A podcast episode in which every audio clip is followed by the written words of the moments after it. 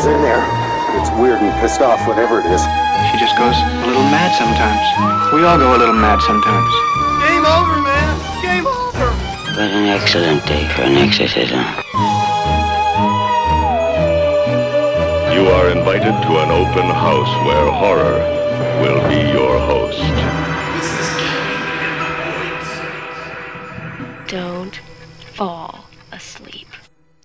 Intentional that I always start this podcast with bad news? Um, yes, because I, I think you're a nihilist at heart. well, I did used to work for News Limited, Mm. Rupert Murdoch's company. So Start with the drama. yeah, pretty Yeah. much. If if it if it leads or if it bleeds, it leads, as they used to say. If it leads, it bleeds. It also works. Well, that's that, that's a really good argument for women in positions of power. Woo! Hey, we don't have a script. I'm just as as I'm talking to you, I'm just thumbing through some news because Mm. good old Facebook's been coughing up stuff other than you know name one person you'd take to a desert island. There's there's going to be a new Predator movie. Did you know this? What? Yeah, and apparently it's almost done filming. Oh my god, is it like the new Predator movie, Vatican City? it's me doing the Predator noise. Well, this Predator film predates all the other ones because it's an origin story. It's called Skull, and apparently it covers the timeline before Dutch and his crew run into it in the jungles of Colombia or wherever they were. Yeah, but I like, uh, like if you look at the law, like if you want to go to the law, like the, you know they've been coming here for thousands of years, and I mean this is just this planet. Yeah. Like on this planet, we're not including all of their. So is it set on Earth? Set on Earth. So it basically because they've realized Predator was the bee's knees. So are they going to try and do another Predator? Yeah, they are. They're basically trying to. No, no, no. But I mean, like, not as in like you know Predator Two. It's not like an old man. I'm sick of this shit fighting a predator. It's like it's gonna be Marines in a jungle. Well, that's what it, that's what it appears to be because it's the it's the prequel to the original Predator film. So Oh, do you mean the story of Jim Hopper in the chopper? yeah, Hopper and the chopper. yeah. So that's what they're doing. They do, apparently so they've got a female protagonist. Uh huh. uh, and it's the events leading up to Arnie and his crew, like like they did with the thing. Yeah, but we already know that it goes really bad. Yeah, it's pretty hard to fucking Like we all know they end up like strung up in a chopper. yeah Um Yeah. yeah. Like I don't know. I mean, look, I I'm actually a bit of a fan of the 2013 prequel of the thing. Mm. In that, if you hadn't seen You were the one. Excellent. Yeah, Excellent. in that if you hadn't seen Carpenter's masterpiece, Uh-huh. that film would have been a standalone good film. But all they did was repackage the Mm. masterpiece, give it a few little tweaks. Oh, it's the teeth, you know, Mm. instead of the blood test. Oh, it's your little earring. Whatever. Yeah, yeah, yeah. Yeah. Wearing a little earring in Antarctica. Oh my god. Yeah. Aren't you daring?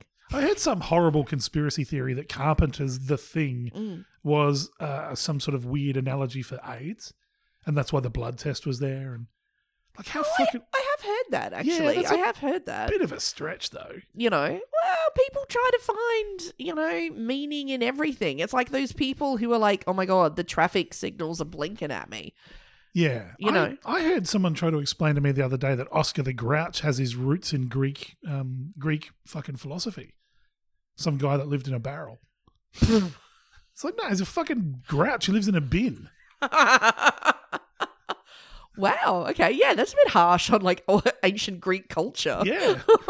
like, take it fucking easy. I don't think Jim Henson and Frank Oz were really going that deep. They were just getting high as motherfuckers and like, let's put a green cut in a bin. Make him real angry. He's got an elephant in there. yeah. Like, okay. Wasn't an elephant, it was a snuffleupagus. No, the Snuffleupagus lived outside and was Big Bird's imaginary friend. Um, fucking Oscar had an elephant in his bin called Fluffy What? Yeah. When did he have an elephant in the bin? because it was like a, it was like the TARDIS. It was huge on the inside, and you never got to see it. I It was like a- remember an It was a tesseract. Like you go inside his fucking garbage universe, and he had everything in there. He had all sorts of cool stuff, and he had a girlfriend called Grundgetta who looked suspiciously like Courtney Love.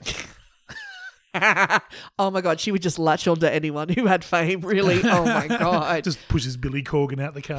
I don't I don't remember. I don't. How did he get in the bin? Like, I understand it's bigger on the inside, but how do you get it through the door in the first place? No, some sort of fucking grouch magic.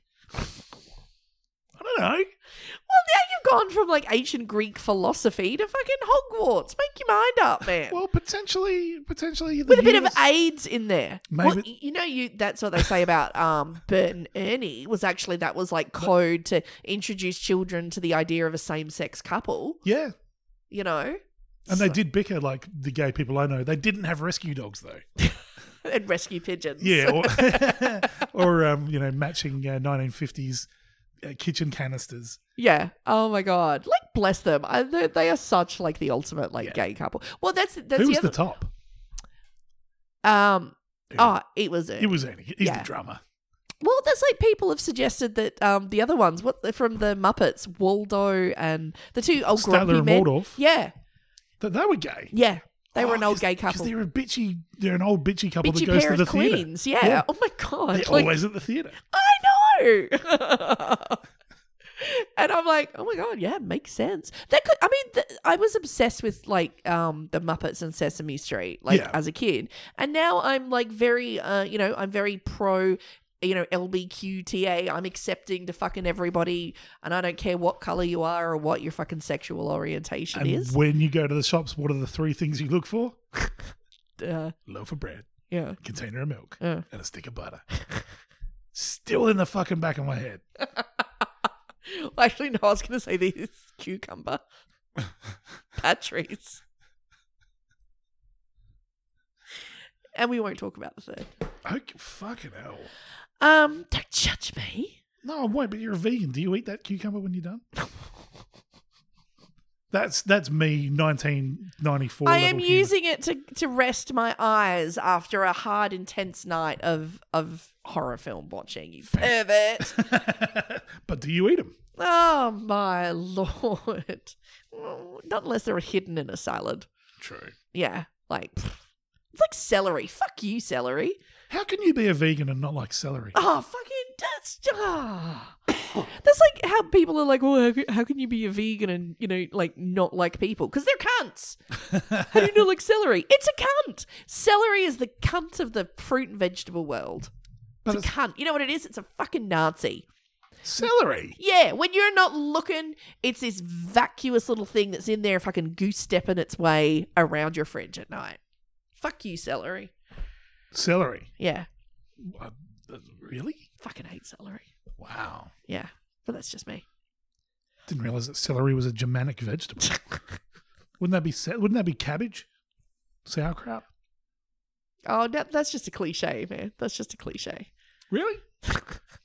Fucking hell, the political orientation of fermented vegetables. well, that's actually not a bad question because most of the fermented vegetables in the Australian Parliament, Is I was going to say, is that just like chips that have fallen into your beer? Hey.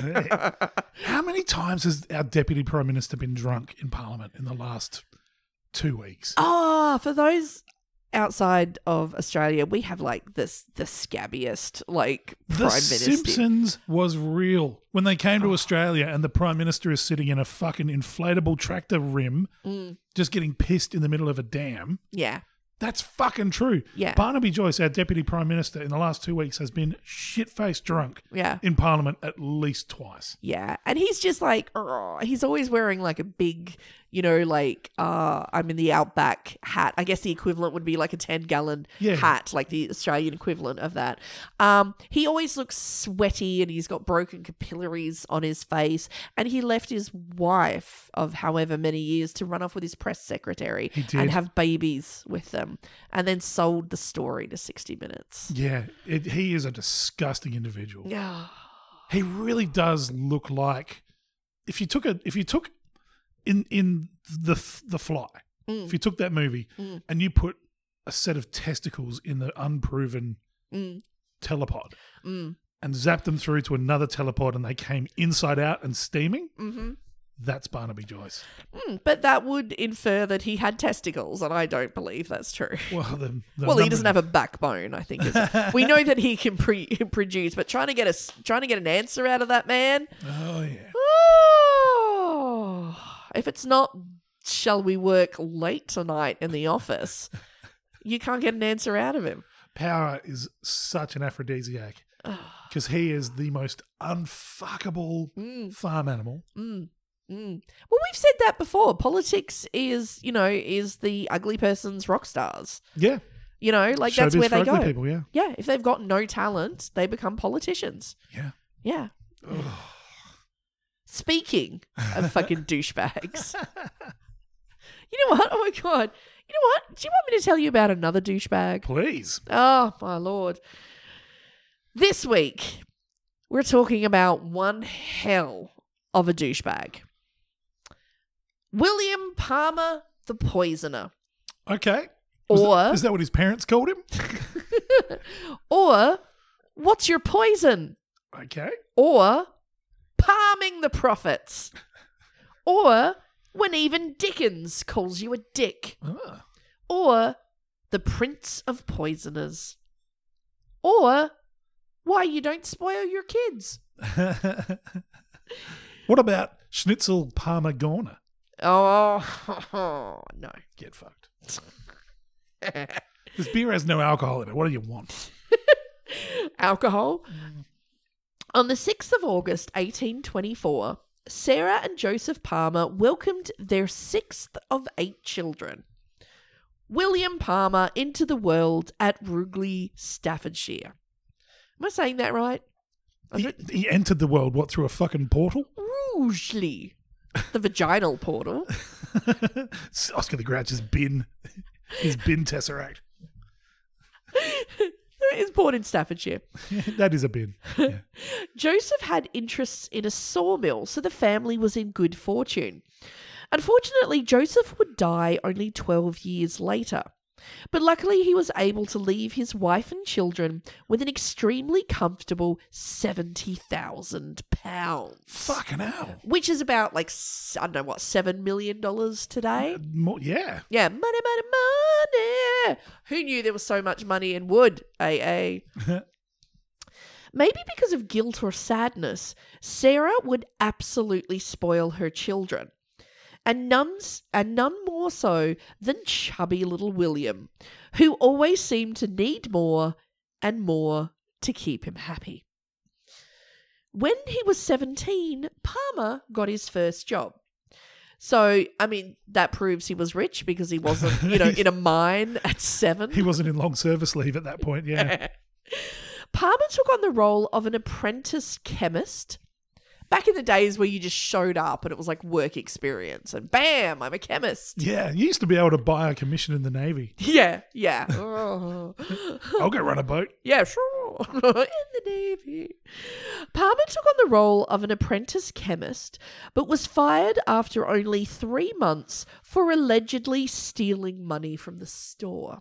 Okay. Yep. You, you got seven million, but sure, steal from me. Yeah, exactly. chemist. Next, Palmer decided to study medicine in London. Because that's the kind of person you want Yeah. tending to you. You know, real caring kind of person.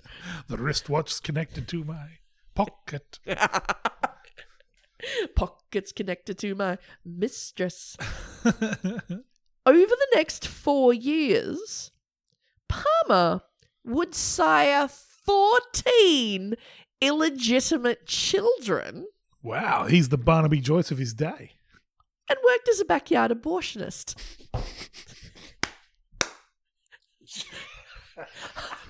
I waited till you had a mouthful. He clearly never brought his work home with him, though, did he? But like it got to the do you know what I mean? It must be at that point where like you get to the point of like do you know what I mean? Like you do anything, like you you know, you fix your you know, you you force it so many times. There comes a point where you're like I was like that with my washing machine. Yeah. I just watched what the guy was doing. And you know, after like the second time, I'm like, I'll just watch what he's doing, and then I did it myself. I got me some Lysol and a coat hanger. and off ah. we go. Jim's abortions.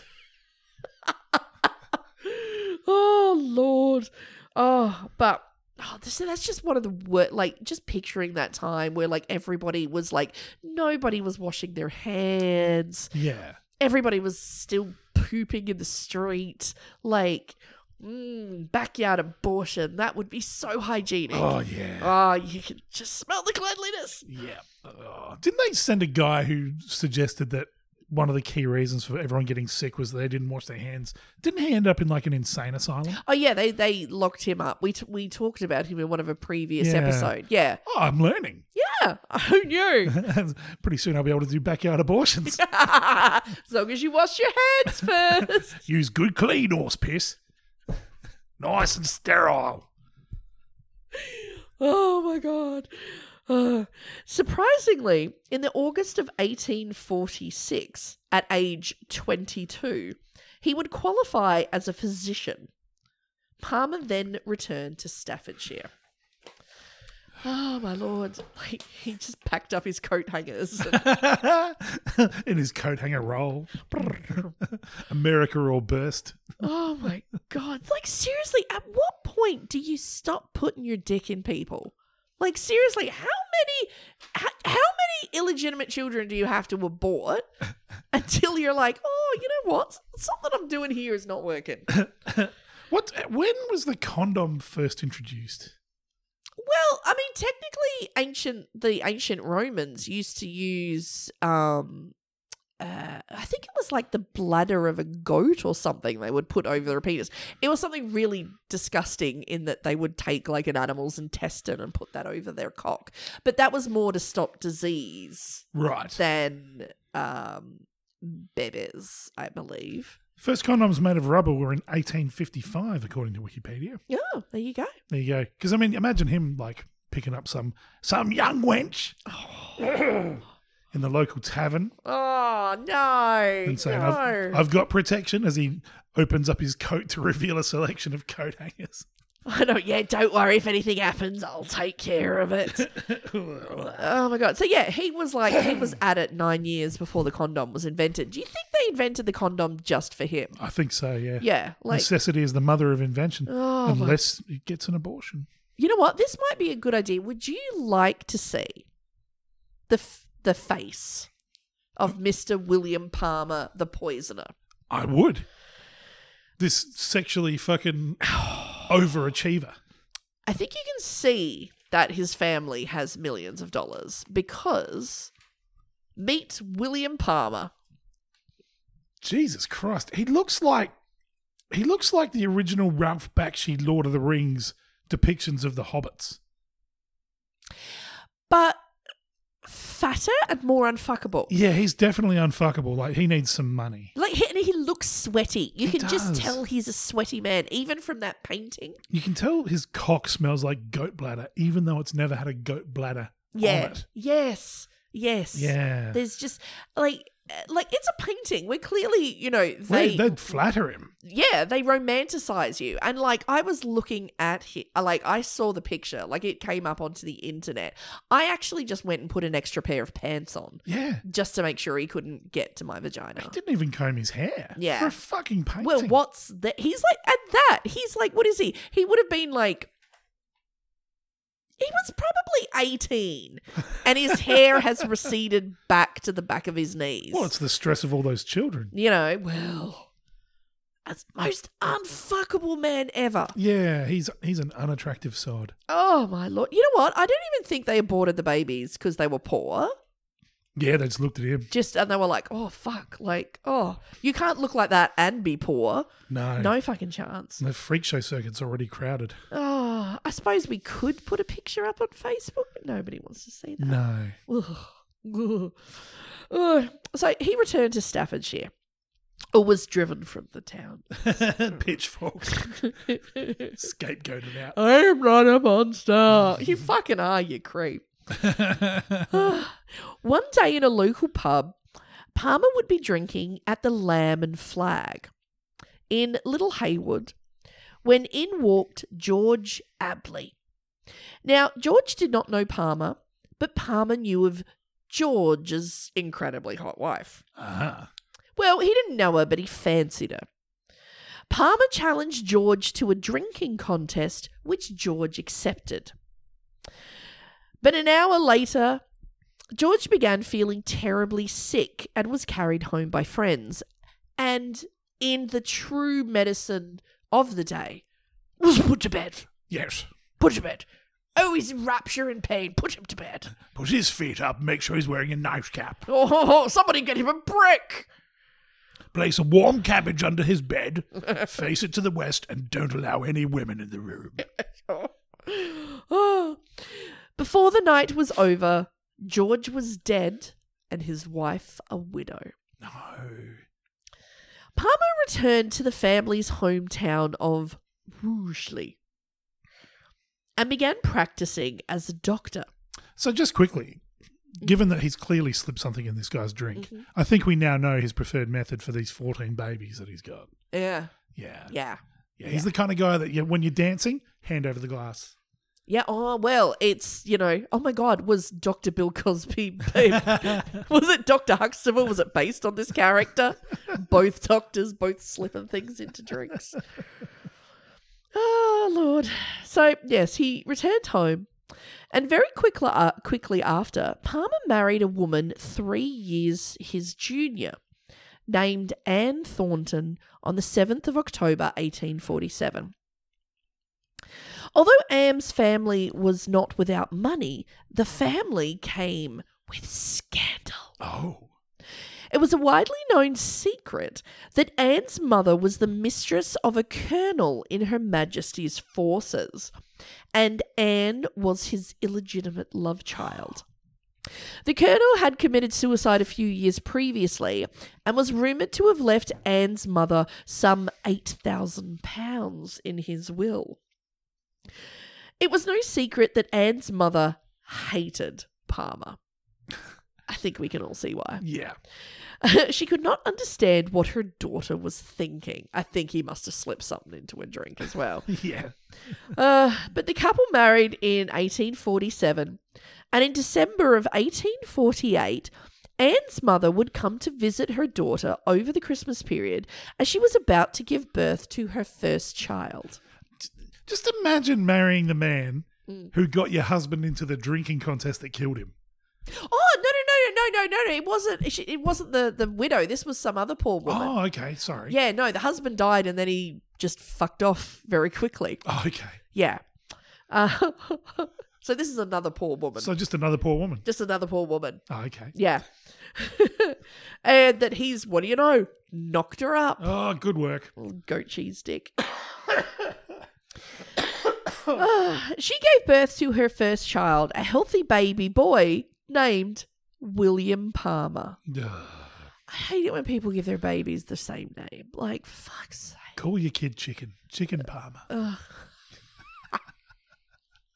oh my god, yes. Oh. Within within two weeks of arriving, Anne's mother was found dead in the January of 1949. Palmer called on the extremely elderly Dr. Bamford, who had retired uh, for concerns of dementia. But he asked Dr. Bamford to record the death certificate Okay. which he did after hearing the details of the death from Palmer, and signed the cause of death as apl- ap- apoplexy. Apoplexy. Apoplexy. Uh, Basically, it's what we would call a stroke yeah. today. Yep. Um, the Palmer's son would be christened in the same month. Nice. Palmer apparently became quite irate when he found out that the amount inherited by his wife after her mother's death was considerably less than what he believed she would inherit, Oh, dear. as Anne's mother had distributed her money among her extended family.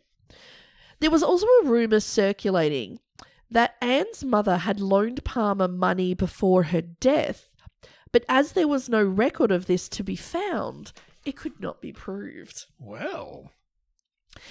Perhaps as a way to deal with the loss of his mother in law's money, Palmer sank himself into a mesmerizing new pastime called betting on horse racing. oh, really? That's a really good thing to do. That is a sound thing when you're just a shitty, horny, irrational, a multiple abortion giving douchebag. Yeah. Ah. who has money troubles. Oh my god, my eye is twitching even just like thinking about him. I hate this guy so much. it's rare that you do research. Even like Ned Lowe, even when the guy was cutting off last week, was cutting off people's lips. Yeah. I'm like, oh, he had his good sides. This guy, I'm just like, what a No. dick. He like kills people without even doing his research. Oh. Like, can I check your will? Yeah, I know.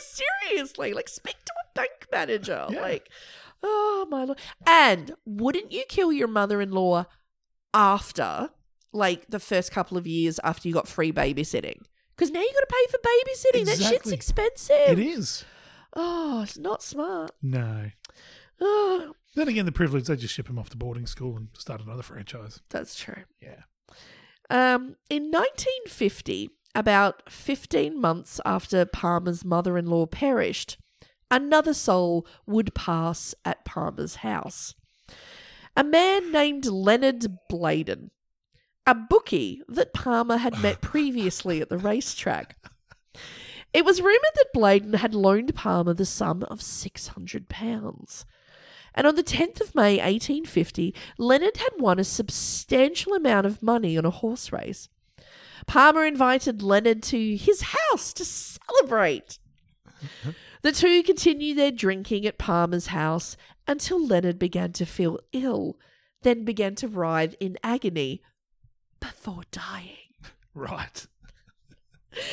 Ah, upon investigating the body, people were puzzled to find that Leonard died with practically no money on him. Goodness gracious. Which was odd, as people had seen him leave the racetrack with a considerable sum. The other puzzling thing was no one suddenly could find Leonard's ledgers where he recorded the debts that people owed him. This is a clumsy fucking killer. Leonard's death certificate said the cause of death was due to, and again, went through a very old man to get this. This, this is what was actually listed. Quote, injury of the hip joint, five, five or six months, and abscesses in the pelvis. Very exacting, these physicians, weren't they? But uh, considering that he had never seen the man before, it was interesting to note that it was injury of the hip joint, five or six months, which was just what Palmer had told him. He's died of Saturday night fever. Yeah, Far too much hip gyration. And I'm, I'm very upset. Here we were, we were having a jolly good celebration after the races, and then it's like death came in and aborted our fun. Took his money and his ledgers down to the bowels of hell where they belong and not in my pocket. Yeah, oh, sometimes we would have that kind of thing in our house. Oh, could you please pass me my coat hanger? oh. Uh, uh, curiously, another of Palmer's debtors would also pass in mysterious circumstances about the same time. Right. So the Palmer house would see death in 1849, 1850, 1851, two in 1852, and another at the beginning of 1854. Anne Palmer would give birth to a daughter Elizabeth in late 1850.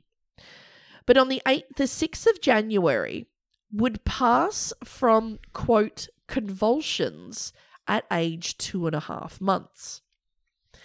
Anne would give birth to another child, another bouncing boy, Henry Palmer, in late December of 1851.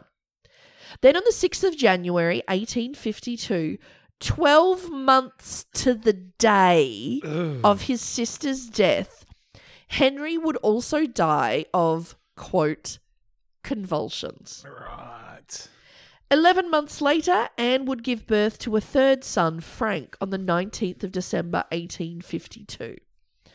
He would only survive seven hours on Earth before dying of, quote, convulsions. Jesus Christ, dude. By 1854, William Palmer was back, if he ever really left, in extreme debt. Ah. The only thing keeping his head above water was that he had been forging his mother's signature to pay for his ever growing debts. Then, in mid January 1854, Anne Palmer would give birth to a fifth child, John Palmer. Has anyone taken bets on how long these ones would last? Sadly, on his fourth day, died of, quote, convulsions. Right. Now, infant mortality was high during the period, but even by these standards, and considering the health and wealth of the family, poor Anne Palmer and her children did seem to be extremely unlucky. At the time, these deaths were not investigated further.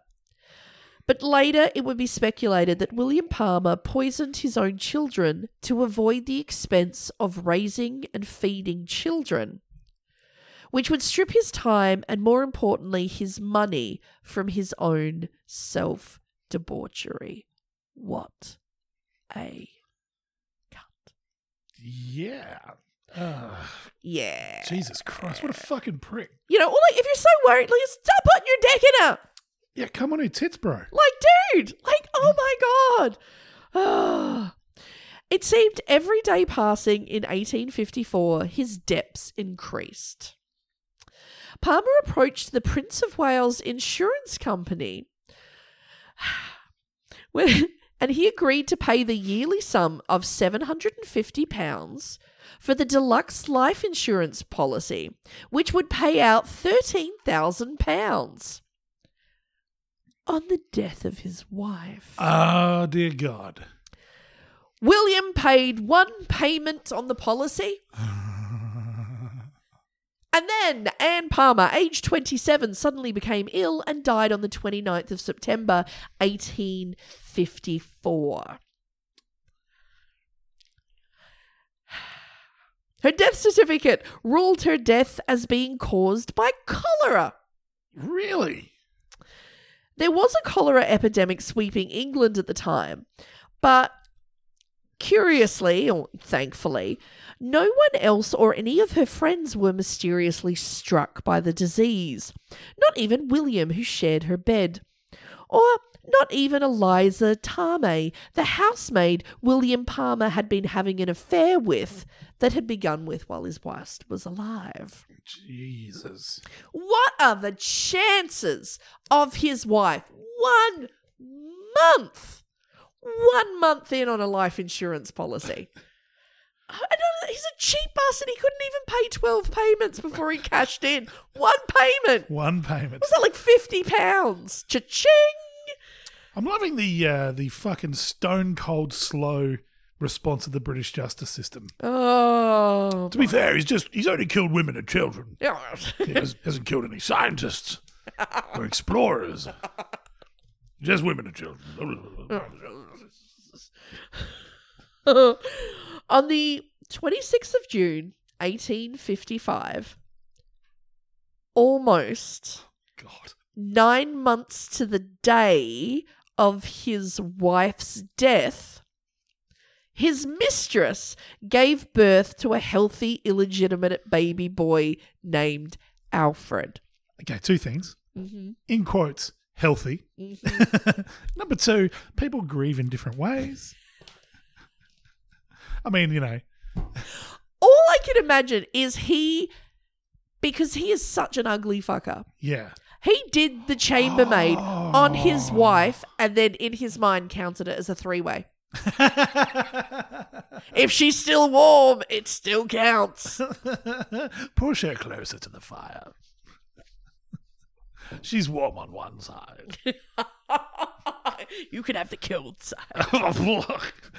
Welcome to the cold side of the mistress. Like a pillow in summer, flip her over when she's too warm. Oh my god, just a cold pit like she was in life. now she's going to have the convulsions. Will I have oh. the convulsions, mister? but dude, like nine, like practically nine months to the day. Yeah. Oh, even by 1850 standards, there has to be someone standing around going, oh, that's a bit much. He would officially be a, a brigand at this point. Like, oh my lord. just, just murdering debtors left, right, and centre. Oh my. His own children. Imagine, imagine being the mistress. It's just like, oh, what a catch! yeah, oh, What a oh, catch! yeah. He's got no no kids holding him back. Oh, yeah. All his debts are paid. Well, they're all gone. no, why pesky wife? Everyone around. around him seems to drop dead. I want a slice of that. Oh, and, and he's got like, oh, look at him. He's got an education and such a wide assortment of coat hangers. Good metal ones, not the wooden and bamboo ones like they used on us in fucking Coventry. Uh, now, whilst I could not find anything with exact details of Alfred's fate, I mean, we all know what it was. Yeah, yeah. Um, I did find one document that said only one of Palmer's children would somehow outlive him, and that was his first son, William, with his wife, Anne. So all I can think is like Anne must have been sent away from the house. The like he pretty much popped out of her vagina into a carriage, and they just drew him away in the night.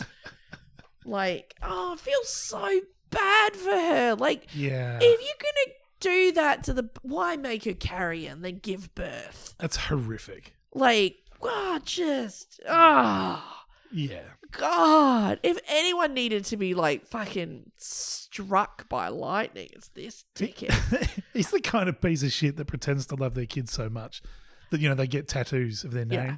But, like, because he's rich, he's like getting the servants to get him tattooed on there instead. Roll up your sleeves. yes, show show how much i love my uh, what's your name Al- Alfred? What's your name? No, not not you, the the proper one, not your dirty illegitimate one. What's your what's your name? Oh Lord. but even with the insurance money, it was not enough to cover Palmer's debts. Jesus Christ. Two of Palmer's debtors, he owed them twelve and a half thousand pounds and ten and a half thousand pounds. They had discovered Palmer's forgeries of his mother's signature and threatened to expose Palmer to his mother. to his mother. To his mother, sir. Oh, gracious.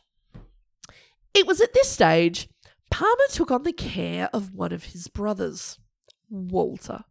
Let me guess. Walter had a will?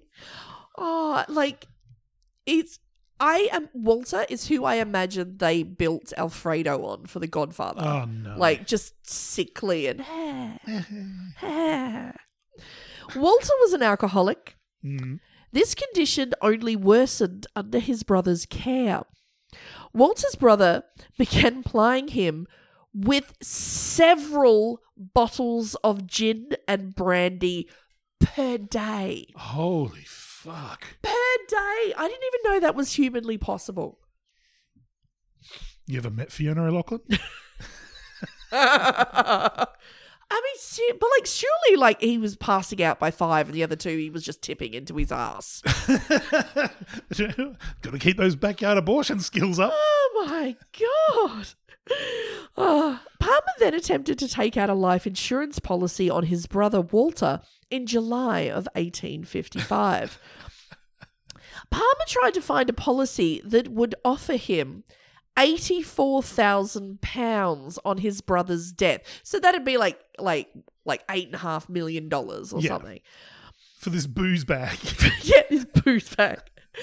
But no insurance company would offer Palmer anything like that amount of money. what would have been the, the medical that you had to do back then?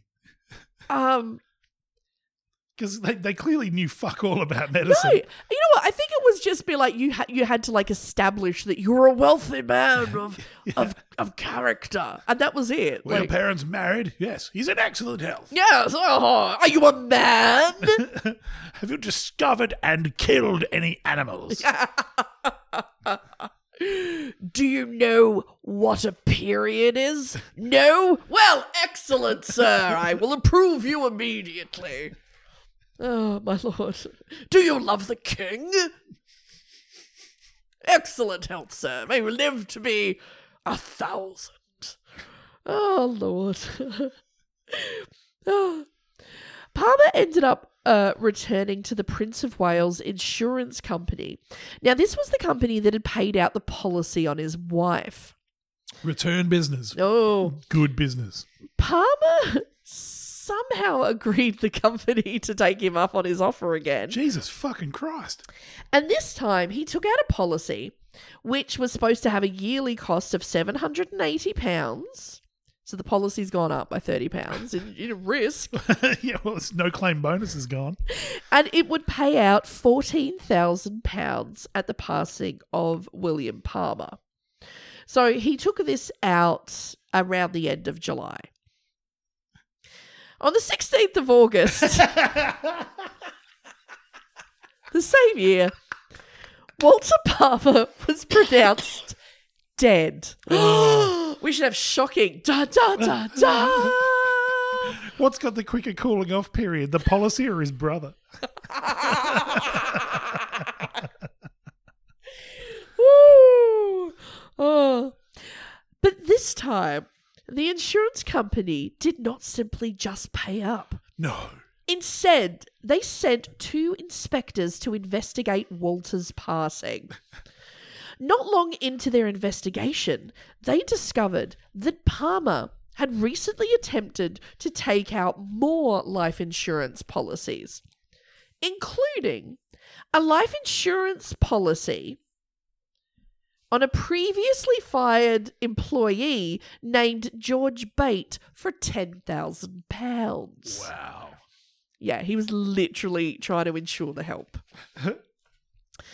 oh, you like you would you'd be looking for another job like you like you like just can you imagine the motivation to get the fuck out of there? Yeah. Like, oh, would you like to sign this? No, no, no, no, I would not. Ooh. About three months later, Palmer still had no insurance, mummy. Um, excuse me. And his debts had just continued to spiral and spiral out of control. So Palmer did what any reasonable person would do attend a three day horse racing carnival and bet thousands of pounds. Which he's clearly very good at. Yeah. You know what? I actually I imagine there was some like 1850s like, you know, being a man manual that went, "Oh, w- w- have you tried going to the races and betting on a horse when you're feeling sad?" The telephone was yet to be invented, so there was no gambling helpline. Yeah. Well, no, it was probably like, you know, these are the same people who said cigarettes were good for you. Yeah. They were like, oh, oh, oh, can you, can you, like, you know, can't stop crying and your penis won't get hard? Have you tried looking at a picture of the king? Down in the dumps, are you? Well, get some snuff up that snoot. Slap the help. And get down to the track. You tried whipping a servant? You know what? Ride a servant to the horses. Set fire to them when you're done. Or cheer any man of good character up. Snifter of brandy. Impregnate the help. Abort the help. Uh, It's like fucking Diary of a Wombat. Monday. Impregnated help. Slept. day two, poisoned the wife. Felt like mutton. Ate mutton. Haven't had shit for six years. British food, terrible.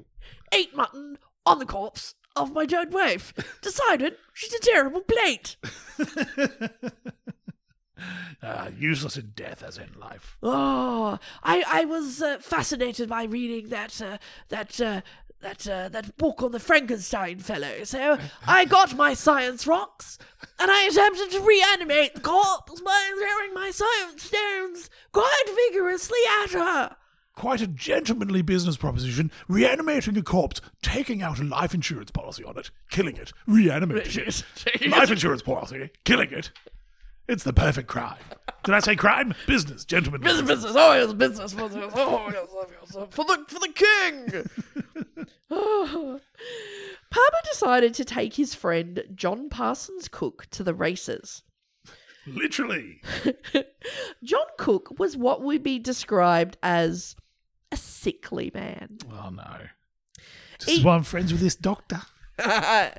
True physician he is. Even his recently inherited £12,000 could not bring him health, but perhaps it could bring him good cheer. so, from the 13th to the 15th of November, the two men attended the Shrewsbury Handicap Stakes. it was handicaps because everyone had handicapped their servants. and then they made them run, run for apples. well, I don't want to risk the horses in a race. What if we should just pull a fetlock? Oh, it's a terrible business. No, no, have the help do it. Oh, so, you know, pick up this horse and run. I want to save him. That's why I've impregnated so many of my servants. Constant supply of racing urchins.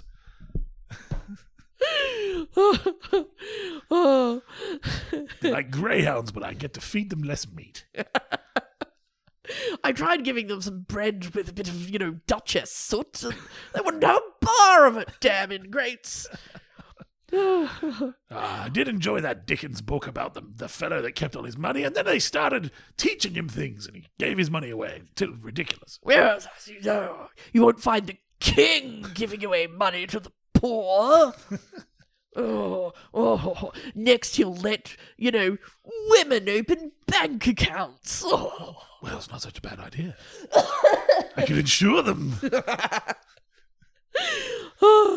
now, no one knows precisely how much money Palmer wagered over those three days. But to give us a taste into the three day debauchery, Yeah. on one of the races on the second day, both John Cook and Palmer bet on the same race. John Cook bet on a horse called Polestar. Polestar, it even sounds like a winner, It does. and won £3,000. Fuck me sideways. Palmer bet on the horse called the Chicken.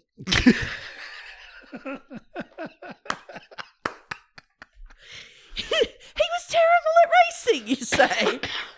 You got two legs and no direction. Oh my god, I choose to imagine like there were just some like smarmy guys who had just got a really exceptionally big chicken. and Put like a saddle and a little like a little jockey puppet on it. But like awesome- no one will know. It's an ostrich. We brought it back from the Antipodes. we'll call it the chicken. the chicken. oh, they, he lost heavily. Oh, well, there's a shock. The two men returned to an inn that night called the Raven to Oh, celebrate.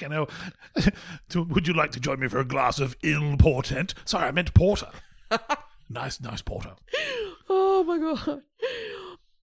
It was only the second day, uh, but John Cook repeatedly said that night that the gin was burning his throat. Fuck's he putting in it? Apparently, Palmer responded with this with a very much over the top assurance to everyone in the pub that he was, in fact, not poisoning John Cook. because nothing says you're innocent by suddenly just randomly declaring to everyone that you're not doing the crime you're actually doing. No poison in here. There- There's no.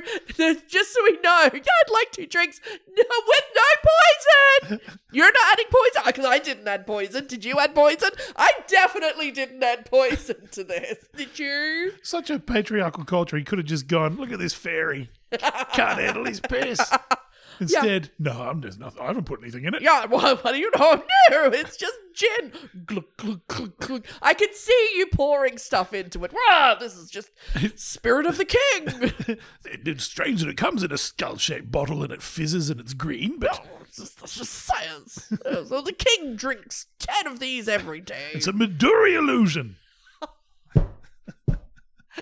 at the Raven. Whoop whoop whoop whoop whoop. I'm blue, ba boo dee ba ba. Then John Cook, as the night went on, became violently sick. Oh, who would have thunk it? Two friends of John Cook testified later that John Cook had said to them, I believe that damn Palmer has been dosing me. Dosing me. Uh, When Palmer returned to his room, he found that he had been sent another letter by one of his creditors stating that they would visit his mother and demand money if he did not pay soon.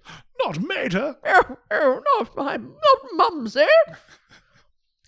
Palmer responded by returning to the races the next day, betting heavily on a horse and losing every cent he had. Like a champion, gambles his way out. Later in the day, Palmer and John Cook headed back to Rugeley.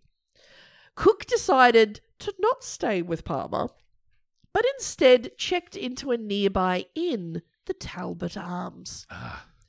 This, this is the only smart thing anybody has done Yeah. at this stage. Over the next two days, Cook seemed to recover his health at the inn. Hurrah! Finally, someone with some common sense. Yeah. Well, someone tried to buy him drinks through the window. I think he's dousing me. then keeps drinking. Yeah. But then, for some unknown reason, Cook decided to meet up with Palmer on the 17th of November. So he's like, oh no, I must have been confused about him dousing me. I'm fine now that he hasn't been around me for two days. I'm sure it was just a misunderstanding. Cook became ill again. Oh, So Palmer said he would personally take care of Cook. Palmer gave Cook gin to drink to make him feel better. because nobody's ever felt worse drinking gin. And Cook began violently throwing up. The following day, Palmer began collecting Cook's outstanding debts on his behalf, managing to collect £1,200. Jesus Christ. He then visited a chemist and purchased strychnine. Palmer placed the strychnine into two pills and then gave them to Cook. On the 21st of November at 1am, Cook would die a horrible, agonizing death, screaming that he was suffocating. Yeah. Uh, What kind of fucking chemist could you just go to and go, uh, okay, so I'll have some uh, hand sanitizer, uh, a Ventolin inhaler. But you could, you could back in the day. You please?" could literally just buy it over the counter. We actually have more on that Oh, later. Jesus Christ. But you know what? John Cook, I know that you didn't necessarily deserve to die, and you certainly didn't deserve to die screaming in agony, feeling that you were suffocating. But you kind did because you were out. You were free and clear. You were on your way to recovery, and you came back two days later. What's the mistake they always make in the film? He went back for the cat. Well, no, you go back for the cat. We're not talking about a cat. We're just talking about a dickhead. Oh my god. well, he didn't kill me. Yes, it can't have been that He bad. only tried to kill Or me. maybe I'm just clearly a bit soft. A real man would have been able to take that poison and laugh it off. Yes. Oh, A true English gentleman. well, we'll drink his poison and carry on. Yes, that's why I've grown these mutton chops. They're actually a defense mechanism to oh, pass pass poison out of my lymphatic system. Yes, yes. It's like a dinosaur has those large frills on its back.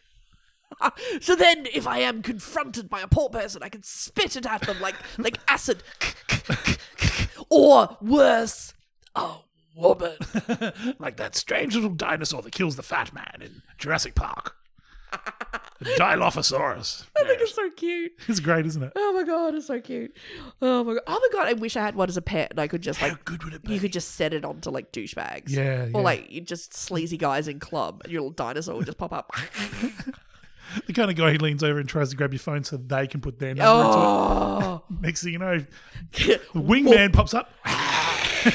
Squirt. Ah! Best wingman ever. Oh yeah, pop up Dilophosaurus. And with that like f- like you know like you know bright pink and yellow frill neck, you know he was gay. Oh, yeah. Like best gay wingman ever. Yeah, yeah. Oh my god, best gay. Oh my god, there is a serial in that gay wingman like Dilophosaurus. dinosaur. Yeah. Fabulosaurus. Oh, he got it in my eyes.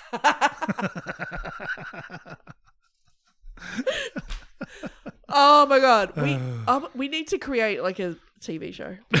yeah. Oh, I'm sure they'll make our fucking gay poison spitting wingman dinosaur. Quality. There is like we need more diversity on TV. Yeah. There There you go. Maybe he'll turn up in the Suicide Squad. Name one oh actually, there we go. There's our next character. Yeah. Palmer approached the same elderly doctor that had signed his wife's death certificate. I can't believe out of everyone here, that old guy is still hanging on. no. so uh, he approached him to sign John Cook's death certificate. The old man stated that John Cook had died of apoplexy or stroke, Yeah. just like Palmer's mother in law. Two days later, I was going to say John Cook rose from the dead, from the grave, and went back. I'm thirsty. oh, oh my God. Puts a life insurance policy on Jesus. Fuck. Come on, damn it. Oh, Cook's father arrived. Palmer said to Cook's father that his betting books could not be found Oh. that contained any debts. However, he did insist that Cook, in fact, owed £4,000 in bills and debts, but he assured them that he would settle the debts on the family's behalf if he was given the money. Ah, of course. Cook's family lawyer demanded an inquest, which was granted. Ooh. Oh. Paperwork. See, that's what you did in the day. You didn't just pull out your dick, you demanded an inquest. and whoever got the biggest dick was decided if it was like grunted or not. I demand an inquest, sir. Penis is at dawn.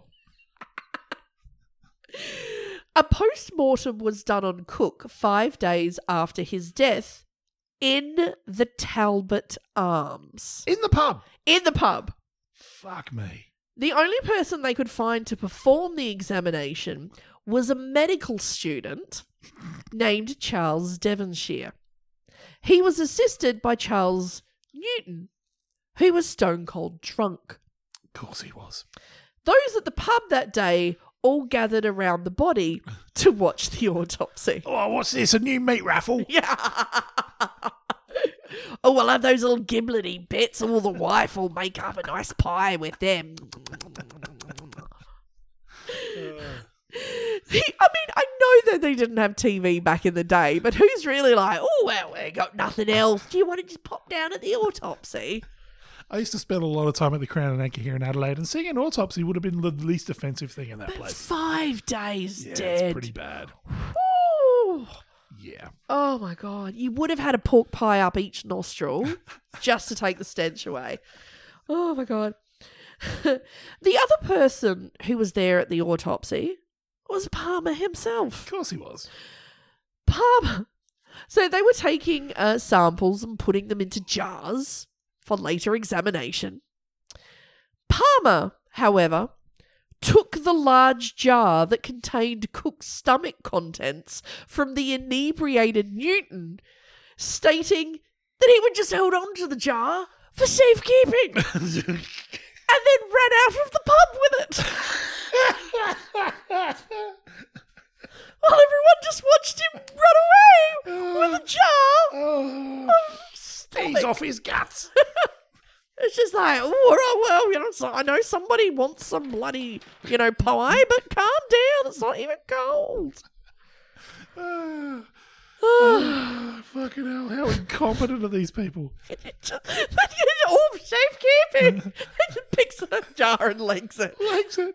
It's fucking not one person is like, should we maybe stop here? He's he's running away with a jar of intestines. He's clearly fucking insane. Like, don't even fucking look at him. And look at the fat little fucker. Like he wasn't running. Ah, Oh my god. Oh my god. Uh, the other jars that weren't nicked were sent off for investigation. But the samples were considered to be of such poor quality to be worthless. so a second post mortem took place another three days later, with what was left on the 29th of November. but the stomach, Go gone. yeah, yeah. Yeah. Totally normal. Ah. Oh. then it was noticed that letters addressed to the coroner were going missing. It was discovered after the coroner complained that uh, Samuel Ches- Cheshire, the local pa- postmaster, was intercepting these letters and passing them to Palmer for compensation, shall we say. Oh. Later on, the postmaster would actually be pos- prosecuted for interfering with the mail and was sentenced to two years in prison. So don't fuck with the mail. Don't fuck with the mail. Palmer then wrote to the coroner and requested that natural causes be listed as the verdict of death for John Cook. Palmer enclosed a £10 note in the letter. Oh my goodness! Wow! Who does that? So, anyone out there currently awaiting charges, maybe, have you considered putting a £10 note in a letter, in a politely worded letter? Dear sir, if you could find uh, the uh, verdict of natural causes on John Cook's body, I would be ever so politely grateful. And, uh, you know, if any money should have mysteriously found itself into this envelope, please feel free uh, to purchase anything of your choosing. attached and enclosed herewith is the contents of his stomach. Funnily enough, something referred to as a bee ribe. just wrapped neatly held together in this nice, crisp, well now slightly soggy ten pound note. Wow. Wow. That's quite weird because it has the king and your name written all over it. Ah. the coroner did not accept the bribe. No! Unfortunately, he was unable to find any trace of poison in the bits that were left. Yeah. However, he still stated that it was his belief that Cook had, in fact, been poisoned. Ah, back in the day, who needs evidence? Well, I have a feeling, Your Honour. Although, this is the worst hid trail in the history of crime. this is pretty bad. Oh my god. This- like in terms of the O.J. Simpson trial, Oh my god. Can, can you imagine if OJ Simpson had just run down the street with like a jar of intestines? and then wrote a letter to them saying, "Please find me not guilty. Here's ten dollars." And the fact that it's like 10 pounds, like it's literally, you could do better than that, That's a pretty piss weak bribe. It's pre- even back in the day, like, I'm sure it was like a $100. Like, Yeah. you can do better. Get yourself something nice. Yeah. There you go. Snaps it so it sounds crisp. Oh my god. Uh, To add to Palmer's woes, a creditor had informed the police that he had suspicions that Palmer was forging his mother's signature. So the police arrested Palmer and charged him with both forgery and murder. oh, Palmer was detained at Stafford Jail, which he felt was unfair and threatened to go on a hunger strike like the spoilt little child he was. The governor told him he, if he went on a hunger strike, then he would be forcibly fed. So Palmer abandoned his hunger strike immediately and did not miss any meals. how do you? F- I know that they do it like with a like a little thing up your nose, Mm-hmm. but how do you do that with the English diet of the day? Just a slab of mutton into a funnel. No, it would have been it would have been a funnel Yeah, and gruel yeah, I suppose. in your ass. Oh, really? Well, I just picture every like, come on, you've everyone who worked in like an English jar was a sadomasochist, like True. pervert. Yeah. It would have been in the anus, even if there was no reason for it to be in the anus. Pretty sure there's no nutritional value is absorbed in your butt. you knew it was going in his anus. I think we everyone here knows. Like, if I was like Hellboy, I would reenact like bring corpses from the death, and they'd be like, "It was in the anus." we all know it was in the anus. Turkey for dinner? We're not even cutting it up. oh. Oh. The bodies of Anne and Walter Palmer were exhumed. Walter was too badly decomposed to be of any use, but still they found antimony? Antimony. Antimony. It's a sign of poisoning in all of Anne's internal organs. Right. It's it's things like arsenic, Okay, yep. Um, like, yeah, basically you'd be poisoned. Some of the highlights of the trial included testimony from a chambermaid who said that she had snuck a mouthful of the gin that Palmer was giving to Cook, and she became violently ill. This, well, that's God punishing you for being a thief. Put her to death. Hang her and send her to Australia. the same maid claimed that she heard Cook accuse Palmer of murdering him as he was dying. Okay.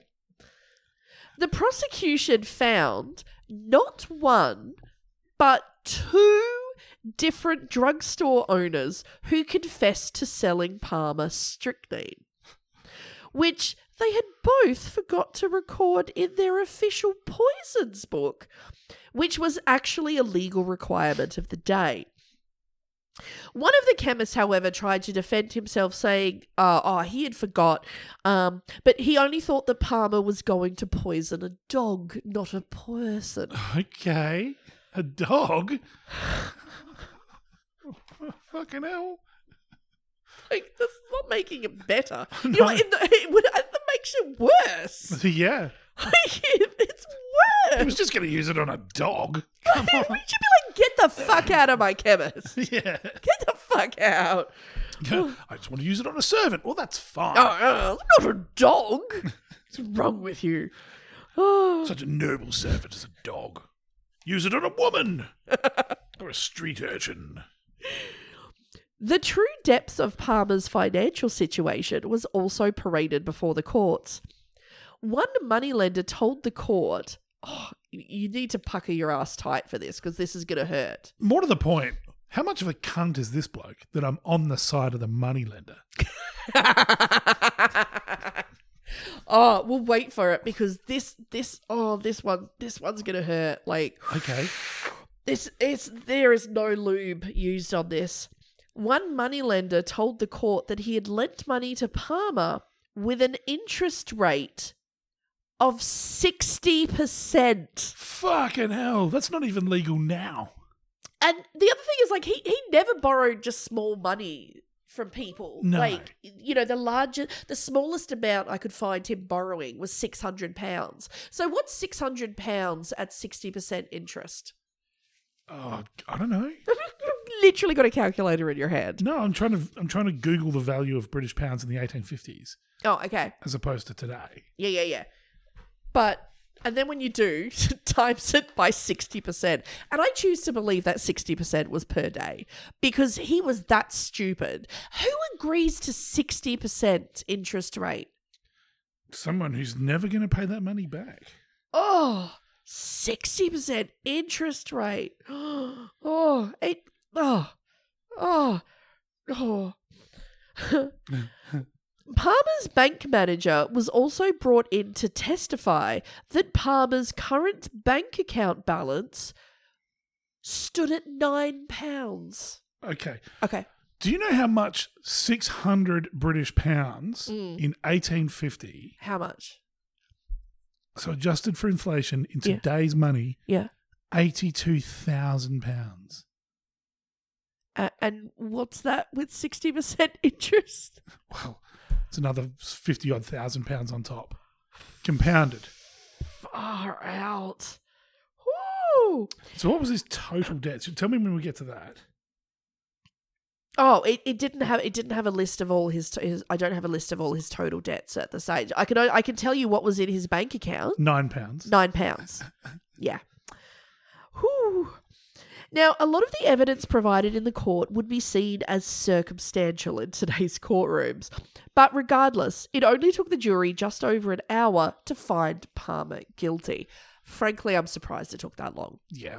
Well, we know one of his debts that they were mm. chasing him Oh, for was, was twelve thousand pounds. Twelve and a half. Yeah, Yeah. Which in today's money is one point six five million pounds. Wow. And then the other one was like ten and a half. Yeah. So, yeah. Th- They were just two of his. Just two of his debts. And this Yeah. is similar to the life insurance policies he's taking out on people. yeah. So millions of pounds. Yeah. Fucking hell. Yeah. Uh, so it took them just over an hour to, f- to find him guilty. I mean, one look at him, you'd be like, oh, he's a cunt. Yeah. If he's not guilty of this, he'd be guilty of something. They open up the verdict that they're going to read to the judge, and there's ten pounds in there with "not guilty, please, please." As he tries to look his best. no, he's just he's just he's just in the court, just pointing to like to a ten pound note and then pointing to them like. "Eh, eh, beep, beep, beep, beep, eh." Oh my god, such a dickhead. Oh my god, you know. On the 14th of June, 1856, 30,000 people went to Stafford Prison to watch Palmer's execution. Fuck. There are people who can't pull that many people to a rock concert. No, I mean, you thought the autopsy was good. Well, come for the execution. Oh, oh my god. He was a wealthy man of position and fortune, so greedy he would murder his own newborn children. Such a scandal, such a show. Charles Dickens would write that Palmer was, quote, the greatest villain that ever stood in the Old Bailey. Wow. Uh huh. oh my god, I wonder if he had a life insurance policy on himself. Oh, but Palmer would die as he lived, pathetically. oh, really? As he was being led to position on the gallows, they gestured for him to stand over the trapdoor. Meekly, he looked to the hangman and asked, Are you sure it's safe?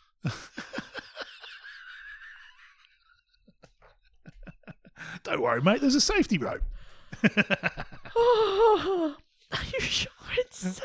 I'm not. I'm not going to die before you can kill me. Are you sure it's safe? Wow. Oh my god, this guy! If he was being led in the French Revolution, he'd be like, "Oh, that's not sharp, is it? Better be careful. Put my head there. No. you might, you might, you might cut my collar." oh, after he was hung, his mother lamented. They have hanged my saintly Billy. We found the one person in England more fucking delusional than him. It's like that footage of fucking um, Escobar's mum Oh, after he got shot on the rooftop. Oh, he was such a saint. Like, fucking- he blew up a plane, bitch. Oh, so good. Ah, the rope used to hang him was later sold as a souvenir at five shillings an inch. Oh, nice. Nice. Oh my god. Got to repay some of his debts. Well, he did do one thing for the world. Yeah. William Palmer gave this world nothing but pain and misery. No one can argue that. No. But one popular saying, still in use today, bears credit to William Palmer. Really? So next time someone invites you to the pub and looks you square in the face and asks, What's your poison? No shit. Raise a glass and thank fuck you're not William Palmer. Wow. And may he burn in hell. Absolutely. That's one ex. I would go to that execution. I know. Like uh, everyone else, we've sort of, you're like, oh, you know, I'm like, I feel bad. This guy, honestly, I just, there is nothing. There is nothing. There is not one redeemable characteristic about this guy. No. He was also one of the most incompetent murderers Yeah. on the face of the earth, but he just kept getting away with it because he was rich Yeah. and from a wealthy family and in a in a position of well, you could just get away with things. Yeah. And British stiff, British upper upper echelons of society exceptionalism yeah, because just someone let from, him through. yeah, someone of the upper classes would never do anything wrong. Yeah. I mean, this man that's had 14 dead children, God knows how many dead wives, and If you no no, he ended up with um. 19 dead children. 19. He killed 19 of his children, not including additional ones he may have like aborted and we don't know about. fucking hell. Yeah. Yeah. Wow. Yeah. Well, rotten hell, Yeah. Palmer. Wow. That's like worse than Fred and Rosemary West, isn't it? That's like that's going to be like one of the worst British serial killers going. Well, yeah, but they they did other stuff. Yeah, they Uh, did. You know, so yeah. But yeah, like he's he's he's definitely up there, like with the body count. Um, but yeah, what a dick! What a dick. What a dick! I don't. I can't even. I can't even come up with like a snappy retort No. because I'm just everything. I'm just like, what a dick! Satan has to deal with these people. Oh, Can you imagine? Like, you ah. kind of feel for Satan occasionally. I occasionally. do. Like at times like this, let me raise one to Satan for having to put up with these douchebags. Yeah. You know, just grumpy, having to put up with these dicks Yeah. all day long. God. God. Can I get you a drink, Satan? No. No. Go bet on the fucking burning horses. You Oh my god, he would. He'd be down there like, eh, eh, have some gin. I'm fucking watching you, Palmer. I fucking what? I'm not that stupid. as he opens another letter and it's got 10 pounds in it with Palmer going, yeah, pointing to the surface. no! Fuck off, you dickhead. oh my god. You know, it's it's one of those things where if I had a time machine, Yeah. I'd like to just go back and like appear and just walk in and be like, fucking douchebag. You're just a douchebag. Douchebag. Douchebag. Douchebag. And then throw a poison drink in his face. Yeah, with your Dilophosaurus. Oh my God. Ah. we see what that bitch was wearing. You're betting on a horse called Chicken. I know. Every aspect of his life was just a joke.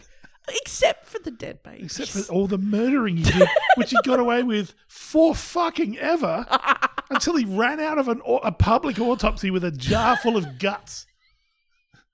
I'll just take this for safekeeping. and out the window I go like the Scarlet Pimpernel.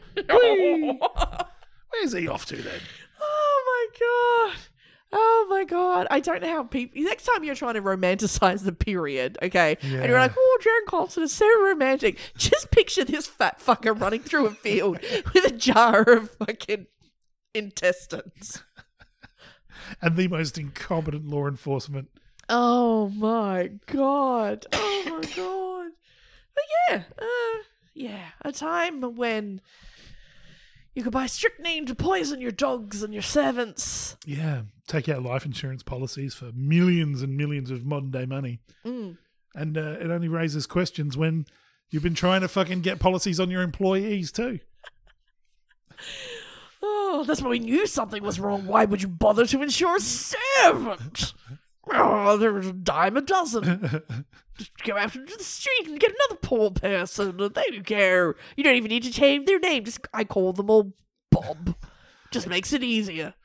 Either way, he's going to end up killing you. well, rotten hell, you piece of shit. yeah, I know. I, I I don't know how to sign this one. It's just like what a douchebag. Yeah, hopefully, Mothman is eating his brain. Oh, I guarantee William Palmer never ate carpet. Well, definitely not. He just fucking impregnated things, didn't he? Yuck. from from a jar that he used to carry Oh. around with him. Oh, Jesus. And then slipped them a ten pound note because he poured it in. Oh, fucking hell. Oh my god! So uh, raise your glasses and uh, remember, real Mothman eat the carpet. Pieces of shit poison the carpet and abort their babies. I'm just going to press stop before you put it all on chicken.